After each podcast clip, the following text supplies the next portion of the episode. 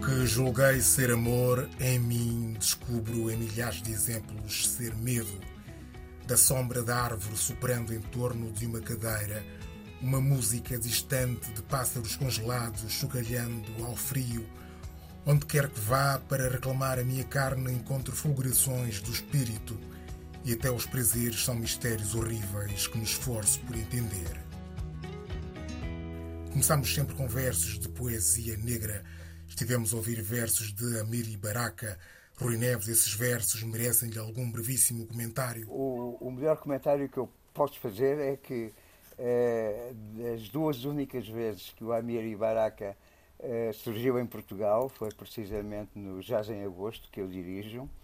Eh, tocou três vezes diferente eh, uma das quais em total solo, com os seus poemas, escritos em papel, até as pessoas até no fim do concerto puderam comprar uh, alguns livros que ele trazia e é lógico esse, esse, esse facto para mim foi algo que eu nunca poderei esquecer porque tenho sempre tive uma profunda admiração pelo Amiri Baraka. Caros ouvintes, sejam bem-vindos ao programa Paixões Privadas, um espaço feito musicalmente pelos seus convidados. O nosso convidado de hoje é Rui Neves, suma referência do jazz em Portugal, músico, radialista, programador, documentarista, autor, diretor do célebre Festival Jazz em Agosto, da Fundação Calouste de Gulbenkian e do Festival de Jazz do Gotha Instituto de Lisboa, um militante do chamado jazz de vanguarda. Rui Neves, comecemos pelo princípio. Começou pela música, ou seja, como músico. Por que é que se mudou para o outro lado da barricada para ser divulgador e programador musical? Foi um acaso ou uma escolha? Uh, não foi tanto um acaso ser músico, porque fui levado por músicos, entre os quais o Carlos Zíngaro, o Celso de Carvalho também. E fiz parte do grupo Plexus eh, em, em 1973, durante uma prática puramente empírica, digo eu, eh, até 1975. E uh, deixei de ser músico, preferi não ser músico, preferi guardar para mim essa experiência de ser músico, que continua a ser muito importante para mim, saber como se faz música, eh, a dificuldade, o grau de dificuldade que é fazer música de uma forma mais criativa e original. E guardei essa experiência, no fundo, de ser músico para me transpor para o outro lado, para promover a música, para dar a conhecer, para partilhar a música eh, que eu conheço e que desde os meus 10 anos de idade tenho vindo a acumular uh, de uma forma consciente, no fundo, não é? Eh, e isso tem acontecido ao longo das décadas, como radialista, como produtora, a apresentar festivais, a apresentar concertos, a escrever sobre música, a fazer crítica, enfim, eh, está tudo ligado entre si. E eu posso dizer que nunca trabalhei fora da música, a não ser quando estive no serviço militar. Qual é a diferença entre ser divulgador, por exemplo, na rádio, e ser programador musical? O que é mais fácil? São, são graus. Eh, bem, eh, na rádio temos que conhecer discos. Eh, programando temos que conhecer músicos. Mas, no fundo, para quem gosta muito de música como eu, e que sou melómano, nunca quis deixar de conhecer os músicos que mais admirava e hoje, com a minha idade, posso dizer que consegui um, um belo número de músicos dentro do jazz contemporâneo, e bem entendido, uh, dos grandes inovadores do jazz, uh, uh, consegui atingir um número de conhecimentos, digamos, de relações até próximas, algo que eu considero até notável. Eu próprio me surpreendo ter conhecido em pessoa, falado com ele, com o Miles Davis, com o Ordette Coleman, com o Cecil Taylor, uh, com tantos, com o Evan Parker, com o David Murray, sei lá, uh, são, são centenas deles. E isto realmente é muito gratificante, porque é o melhor que qualquer melómano pode sentir é admirar o músico, admirar a música que ele faz e, e, e conhecê-lo em pessoa. É isso que esse lado do programador permite. Trabalha com jazz, uma música originalmente negra, talvez uma pergunta que interesse aos ouvintes da RDP África. Por que motivo acha que se vê tão poucos negros nos espetáculos de jazz como, por exemplo, no Jazz em Agosto?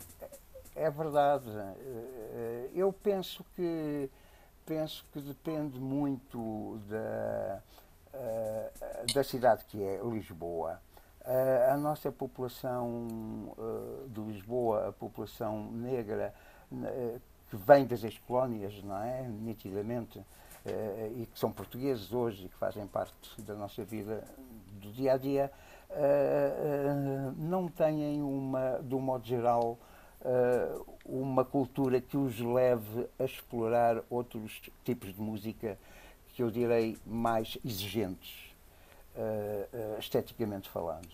Uh, o caso do jazz é um caso desses, é um caso mesmo desses, porque nós vemos isso, não é? está diante dos nossos olhos. Mas, por exemplo, nos Estados Unidos, em França, já a situação já não é assim. então, nos Estados Unidos, nos festivais que lá existem, tem uma população negra bastante significativa porque também eh, a quantidade de músicos afro-americanos que existem a tocar lá eh, é uma coisa notável, não é? Portanto, eh, depende muito do, das zonas geográficas e que correspondem naturalmente a, a, a, a estratos culturais também que são diferentes.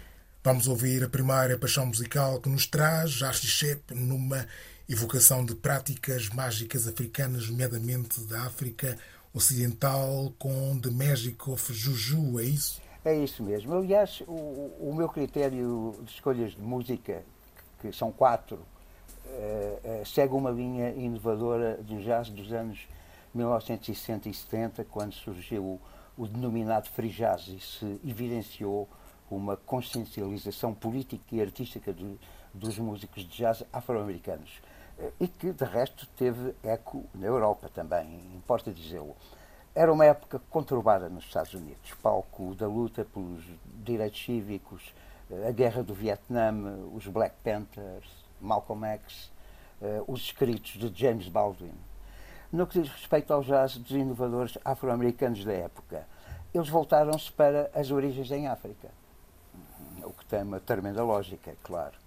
E este é o caso do saxofonista Archie Shepp, que eu também já conheci em pessoa, que em 1967 editava na famosa label Impulse o disco The Magic of Juju, onde se, torna, onde se tornou evidente uma africanidade numa nova leitura. Nesta viagem tornam-se igualmente importantes os parceiros de Archie Shepp, os percussionistas Norman Connors, Beaver Harris Frank Charles, Dennis Charles, Ed Blackwell, sobretudo Dennis Charles, Ed Blackwell, Beaver Harris, uh, bateristas de topo, e ainda o contrabaixista Reggie Workman, outro homem de topo, o trompetista Martin Banks e o trombonista Mike Zverin.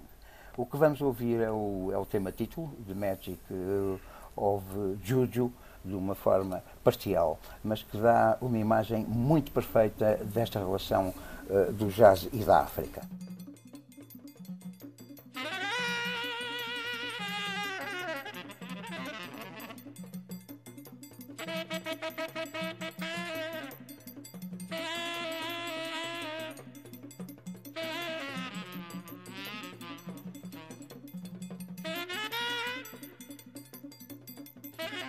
Thank you.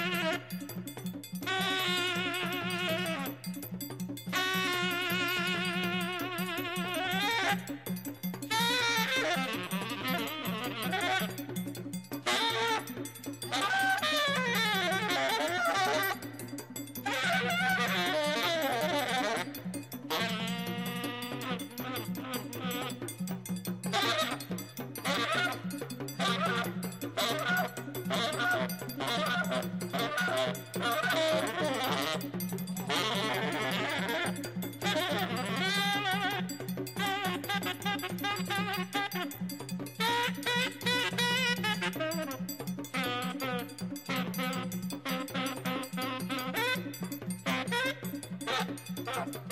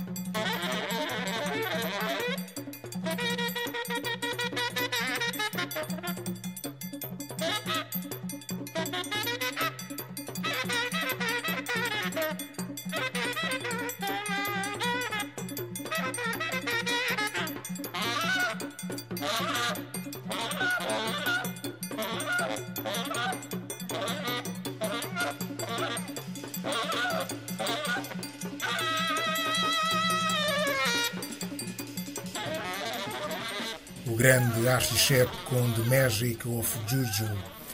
É um militante do jazz, mas atento a outras músicas como a música clássica e até as músicas do mundo. Se não estou em erro, já teve uma ligação ao Festival de Músicas do Mundo de Sines. Não tem fronteiras a sua paixão pela música, por não? Uh, realmente não tem, realmente não tem, porque eu desde pequeno é importante dizer talvez que eu nasci em África. é.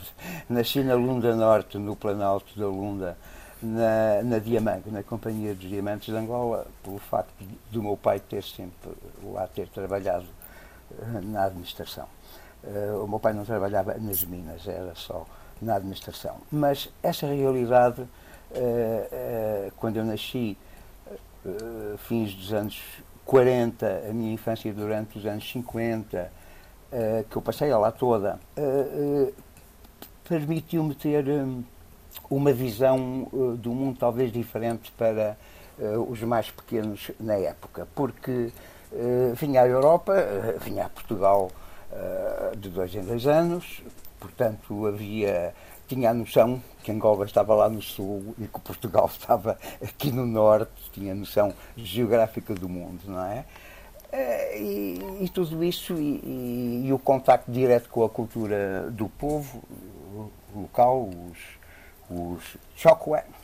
Uh, até tínhamos um museu dedicado à cultura dos, dos Chokwe. Uh, portanto, eu, eu poderei falar uh, sobre isso de uma forma fantástica, quanto isso me afetou, uh, no bom sentido, bem entendido, e, continua, e continua a afetar-me, não é?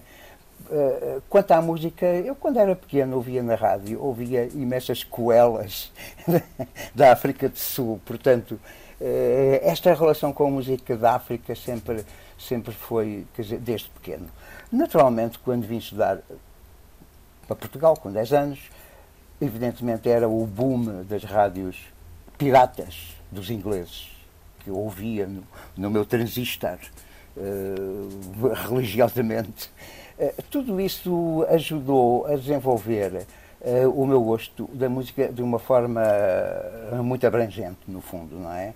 E gosto de música contemporânea, gosto de música experimental, gosto de música Uh, clássica também, gosto de jazz, gosto de rock também, porque eu fui formado uh, também no rock. Uh, mas de facto, como base central do meu trabalho tem sido o jazz, o, o jazz contemporâneo, o jazz mais inovador, expressões originais da evolução do jazz, centro-me aí nesse ponto mas uh, tenho, tenho um gosto muito abrangedor, de facto.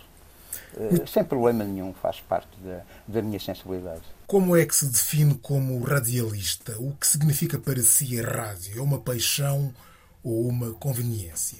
É, é uma paixão, é uma paixão, porque eu desde pequeno sempre ouvi rádio. Eu sou da geração da banda desenhada, não sou da geração da televisão. Uh, sou da geração de nós uh, conhecermos música através da rádio. E isso desde pequeno que ficou sempre muito dentro de mim uma ideia de ser radialista.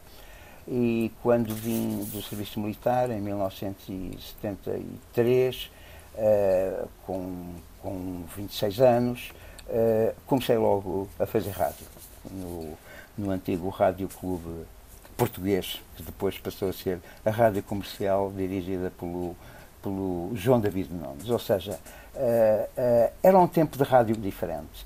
Uh, era, era um tempo de rádio de autor, no fundo. Não é? a pessoa que fazia o seu programa tinha a total liberdade para fazer como quisesse. Não podia haver, era na, na no, no na grelha dos programas uh, uh, nada que fosse idêntico, eram todos bem diferenciados, é? através dos gostos dos, dos radialistas, no fundo, não é? Eu lembro que na rádio comercial havia um programa só de reggae, por exemplo, que é algo totalmente impossível hoje, porque havia um colega que se dedicava ao estudo do reggae, que era o Humberto Botti, ainda me lembro do nome dele. E, e eu fazia aquilo muitíssimo bem, com todos os grandes uh, do reggae.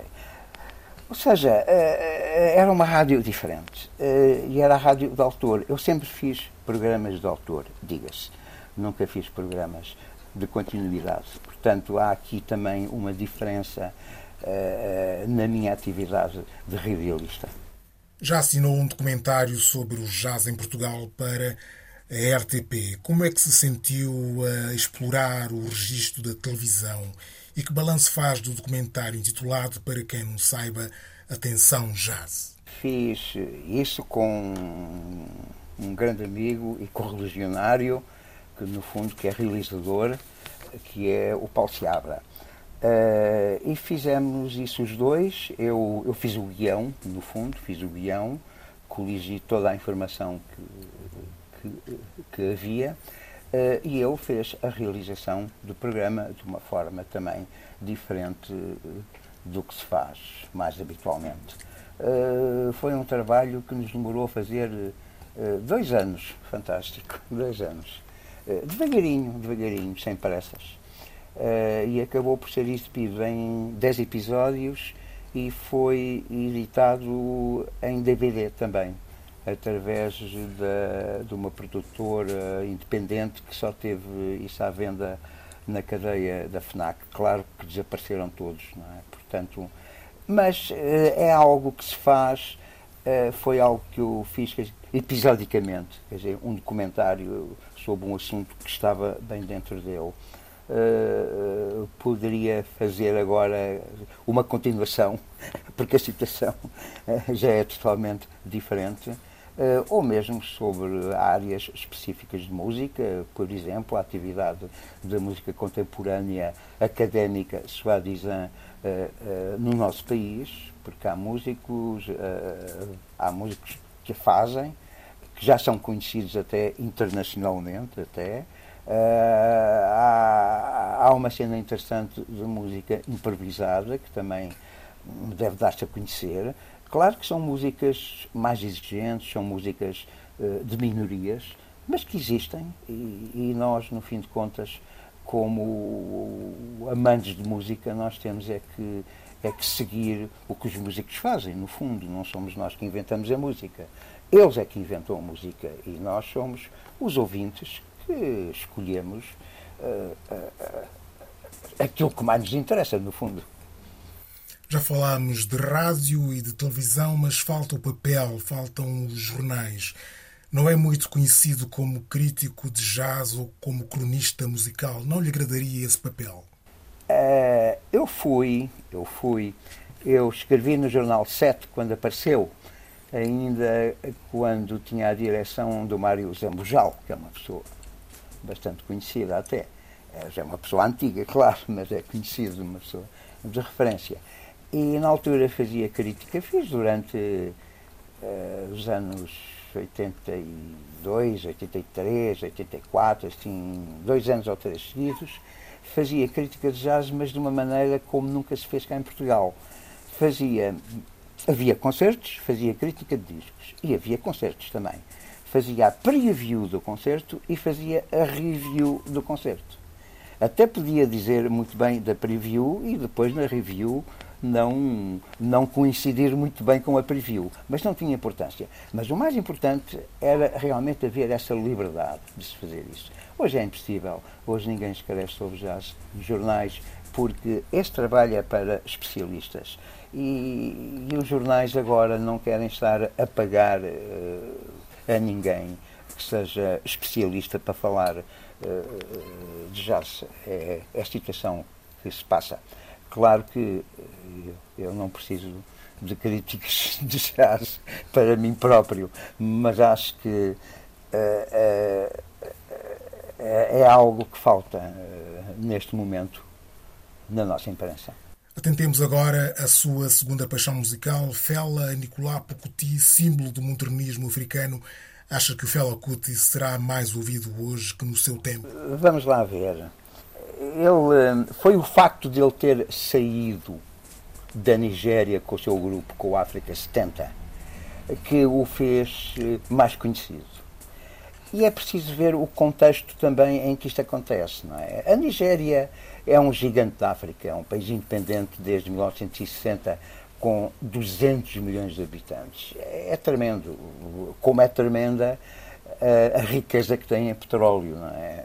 A Nigéria foi sempre mal, muito mal administrada, sabemos hoje, até hoje, o que até nem surpreende. Uh, e é precisamente nesse contexto que nos anos 1970 surge uma voz da consciência coletiva, que é o saxofonista Fela Kuti, é? que se insurgia contra o regime militar e ditatorial nigeriano. Foi perseguido, mas esteve preso, mas conseguiu sair. fez digressões na Europa, o que lhe permitiu propagar a sua mensagem e a sua arte. O, o Fela Kuti e, e o África 70, que é o seu grupo o seu grupo emblemático era um grupo muito alargado seis vozes, um trio de sopros, um trio de guitarras, um teclista, quatro percussionistas, com o Tony Allen, por sinal, incluído nesse grupo, não é? Que o Tony Allen começou a ser conhecido por tocar com o Fela Kuti. Uh, e justamente a, escolha que eu fiz foi uh, de um dos primeiros discos do, do Fela Kuti, que se chama Zumbi, que é editado na label uh, nigeriana Coconut Records, em 1977. E, e, vamos ouvir exatamente o tema título, que tem uma letra, uma letra cantada, que é um libelo contra a opressão a que os nigerianos estavam e, e continuam submetidos. Zombie, oh zombie. Zombie, oh zombie. Zombie, oh. Zombie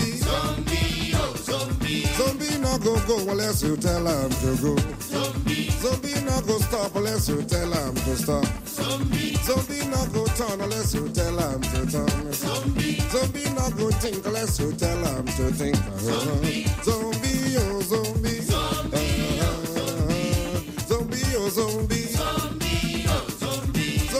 go go unless you tell him to go. Zombie. Zombie no go stop unless you tell him to stop. Zombie. Zombie no go turn unless you tell him to turn. Zombie. Zombie no go think unless you tell him to think. Zombie. Zombie oh zombie. Zombie oh zombie. Zombie oh zombie. Zombie oh zombie. Tell him to go straight. Na joro jara joro. No break, no jam, no sense. Na joro jara joro. Tell him to go kill a joro jara joro. No break, no jam, no sense. A joro jara joro. Tell him to go quench a joro jara joro. No break, no jam, no sense. A joro jara joro. Go and kill. Go and die. Go and quench. Put up all the verse.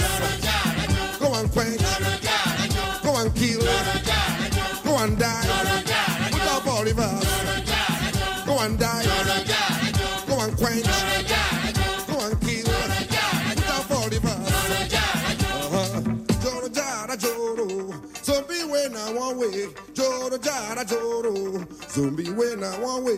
Joro jara joro. Zombie when I want way. Joro jara joro.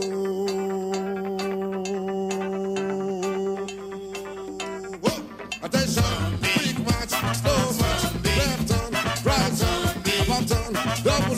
Salute, open your hands, stand at ease, fall in, fall out, fall down, dead ready, attention,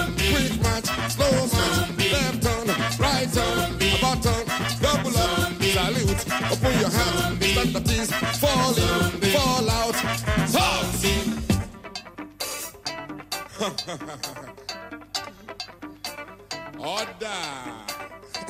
o indomável Fela Kuti com Zombie. Estamos a conversar com Rui Neves, programador e divulgador de jazz. A propósito de escrita de que falávamos há bocado, é sabido que escreve muito bem, é um excelente primitivo. Quais são as suas grandes influências literárias as suas grandes paixões literárias, os seus autores prediletos? é engraçado.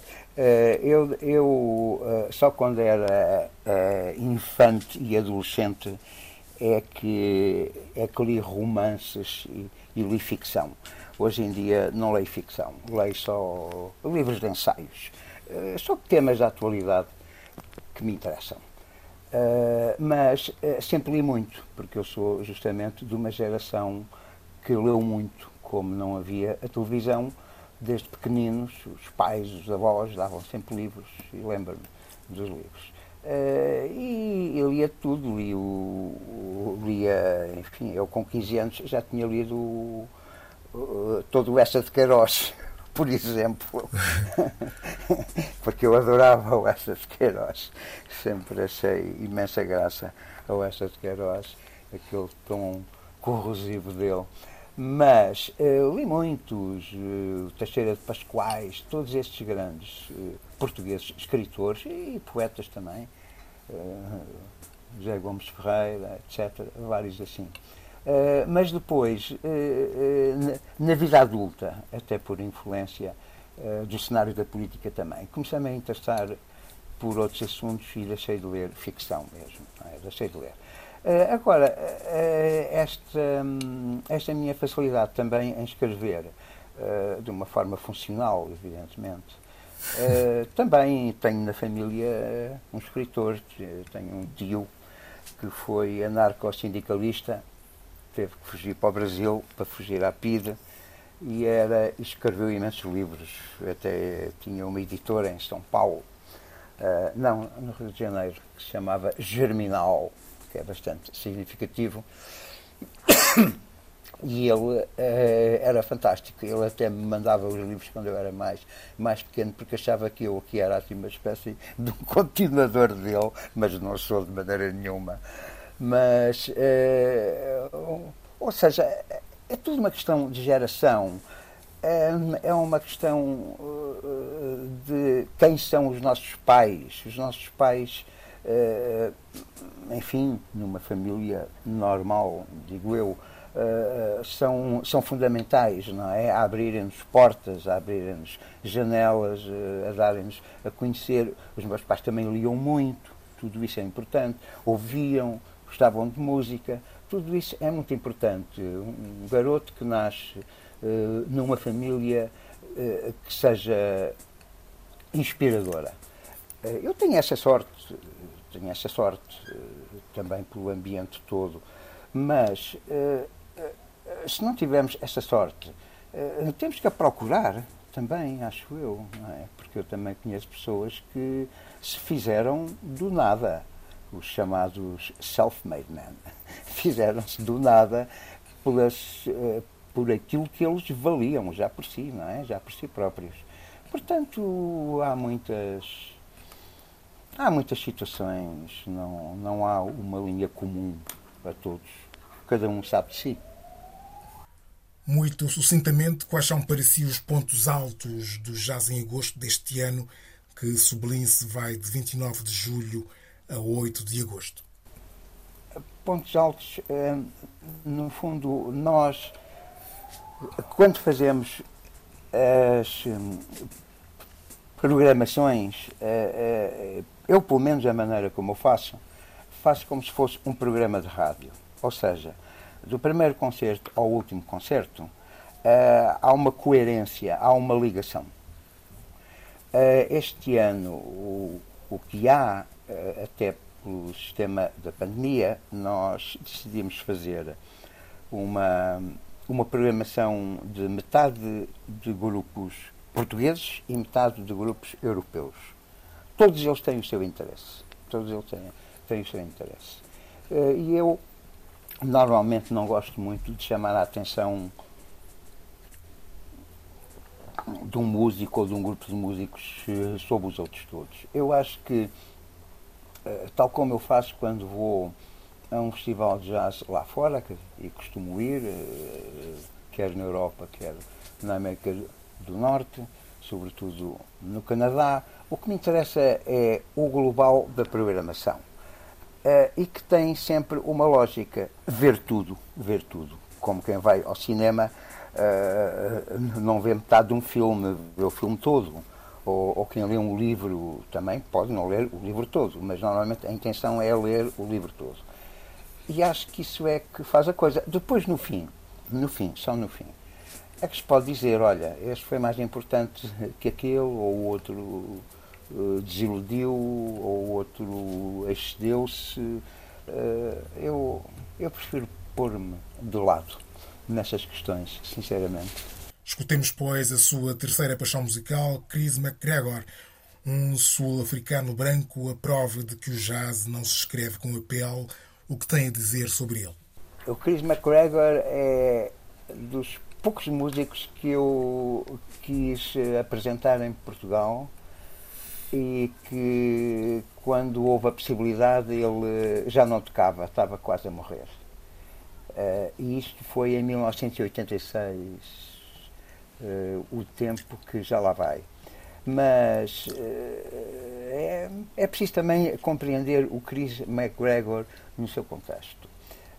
no fim dos anos 1960, a cena do jazz na África do Sul, e particularmente na cidade do Cabo, era prolífera. O regime do apartheid apertava, assistindo-se então a uma debandada para o exílio europeu dos mais importantes jazzmen sul-africanos. É o caso do pianista Dollar Brand, que se passou a chamar Abdul Ibrahim, eh, do pianista branco Chris McGregor, por assim dizer, um branco com alma negra, e ainda o baterista Luís Morrolo, saxofonista do Pocovana, o trompetista Monguese Feza. Todos estes músicos, sob a asa do Chris McGregor, eh, eram transportadores da realidade do jazz sul-africano. E gravaram um primeiro disco em Londres para a RCA inglesa, juntando-se-lhes um núcleo de músicos britânicos emergentes, eh, os inovadores, digamos, que havia na altura os saxofonistas John Sherman, Michael Osborne, Alan Skidmore, Ronnie Beer, os trombonistas Nick Evans e Malcolm Griffiths, os trompetistas Mark Sherrick e Harry Beckett e ainda o contrabaixista Harry Miller. Este grupo misto de músicos eh, britânicos e sul-africanos passou a denominar-se Chris McGregor Brotherhood of Breath, confraria do sopro e durou mais de uma década, destilando uma música vibrante de africanidade. Algo que se pode confirmar facilmente nesta composição que vamos ouvir de seguida, que se chama Mará, M-R-A, que é precisamente do primeiro disco da Chris McGregor, Brotherhood of Breath.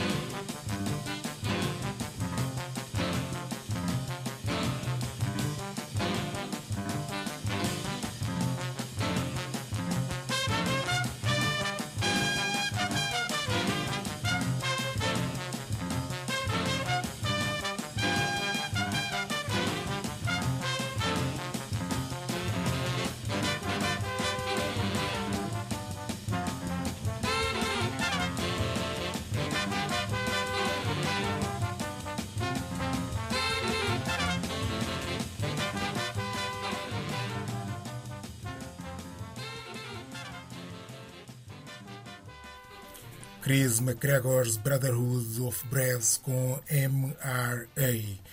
Antes de terminarmos, peço-lhe até cinco sugestões que podem ser sobre o que quiser. Eh, a primeira é sobre Farid Zakaria. O Farid Zakaria é um jornalista e colunista do Washington Post, que é especialista em política internacional e que tem um programa semanal de 40 minutos na CNN, que é o GPS que significa Global Public Square, que é retransmitida em Portugal na RTP. Portanto, as pessoas podem vê-lo cá no nosso país, mesmo quem não tenha canal por cabo pode ver isto na RTP. Eh, é um programa onde o Farid Zakaria tece considerações que, que são clarividentes sobre a atual política dos Estados Unidos e do mundo, eh, convidando personalidades a depor ex-primeiros-ministros, assessores de presidentes, autores de ensaios políticos, entre uh, outros do mesmo âmbito. Importante também é o facto do Farid Zakaria ser o autor de um livro muito importante, que se chama 10 lições para um mundo pós-pandemia, quando ele próprio foi alguém que nos últimos anos deu o alerta para a possibilidade de uma pandemia, o que, o que vimos concretizar-se. Esta é a primeira sugestão. A segunda su sugestão vai para a exposição Rapture, de Ai Weiwei, na Cordoaria Nacional em Lisboa, que está disponível de 4 de junho a 28 de novembro. O Ai Weiwei é um celebrado artista chinês com longa história de ativismo contra o regime político do seu país, algo herdado do seu pai, que também foi perseguido. Recentemente decidiu residir em Portugal, proporcionando-nos agora esta Rapture que eu aconselho a todos ver que é uma gigantesca e impressionante instalação.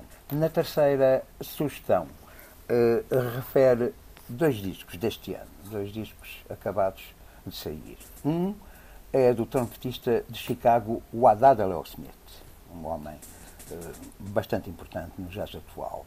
É um disco que se chama Sacred Ceremonies, cerimónias sagradas, e edita-se numa label finlandesa, a Tomb Records é com o baixista elétrico Bill Laswell e o baterista Milford Graves. E trata-se de três discos do, do Haddad Leo Smith que são uh, editados numa caixa. Uh, dois são um dueto com Laswell e outro com Graves.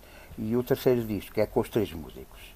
E o, este cofre, como se diz, esta caixinha, tem ainda um booklet bastante copioso, com muita informação, que é muito interessante. Uh, a outra referência discográfica deste ano é do saxofonista John Zorn, uh, que se chama Chaos Magic, que é editado na sua, na sua própria label, a Tzadik. Inclui o organista John Medeski, o pianista elétrico Brian Marsalha, uh, o Matt Hollenberg em guitarra elétrica e o Kenny Grofsky em bateria. Como tem sido habitual, John Zorn não toca. Ele é o compositor e o conceptualista da música que se ouve. Depois, a quarta sugestão que eu tenho é uma loja, uma loja de discos, bem entendido, que é a Jazz Messengers, em Lisboa. É uma loja boutique de discos de jazz avant e também do mainstream. Também apresenta blues, música clássica, música brasileira. Tem uma larga oferta de LPs, bem como de formatos eh, menos comuns. E também oferece livros e álbuns de música com, com bastante critério. Situa-se na LX Factory e descobre-se dentro da livraria Ler Devagar, subindo umas escadas de ferro, eh, do tempo em que o espaço era uma fábrica, no fundo. Uh, Jazz Messengers promove também de vez em quando, agora não, não é? Nos tempos de pandemia, promove de vez em quando concertos de música improvisada numa sala própria. E finalmente a última sugestão, a quinta, é o que eu aconselho sempre. Eu sou um cinéfilo, é ir ao cinema e exibir nas salas, porque nem tudo é Netflix, TV Cine, HBO, Amazon, Apple, etc. Bem entendido mesmo frequentando as plataformas, que estão melhor do que nunca, eu frequento-as, ver um filme na atualidade em sala, beneficiando da tecnologia nela aplicada, em qualidade, na espacialização do som nas poltronas, na dimensão do ecrã, mergulhando-nos na essência do filme, sem distrações, nem interrupções, acaba por ser uh, imbatível, creio eu. Evidentemente, quem for rico, sensível e exigente poderá ter uma verdadeira sala de cinema em casa. E para terminarmos, fiquemos com a sua última paixão musical, Faroa Sanders, aqui com um título sugestivo, Black Unity, Unidade Negra.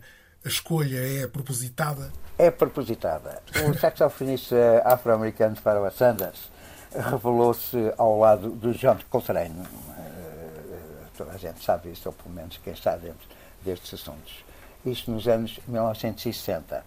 Mas ele deixou no seu próprio nome, na Impulse, vários álbuns que se tornaram referências do agora chamado uh, jazz espiritual, spiritual jazz, pelas novas gerações, que deu, derivaram uma certa forma, digo eu, de uh, revisionismo. Mas adiante, nada como a pegada original, a semente, que se pode comprovar num disco de 1971 de Pharoah Sanders, que se chama Black Unity, que, no qual é acompanhado por um grupo de músicos ilustres, a saber, três percussionistas, Norman Connors, Billy Hart, Lawrence Killian, o saxofonista e flautista Carlos Garnett, o trompetista Marvin Hannibal Peterson, o pianista Joe Bonner, os contrabaixistas Cecil McBee Stanley Clark, aqui muito jovem. Dele ouviremos a, a, a primeira parte do, tema título, do Black Unity, que de resto ocupa todo o disco, que é na origem um LP, eh, em duas partes, com, com África bem presente. Rui Neves, muito obrigado por ter sido convidado do Peixões Privadas.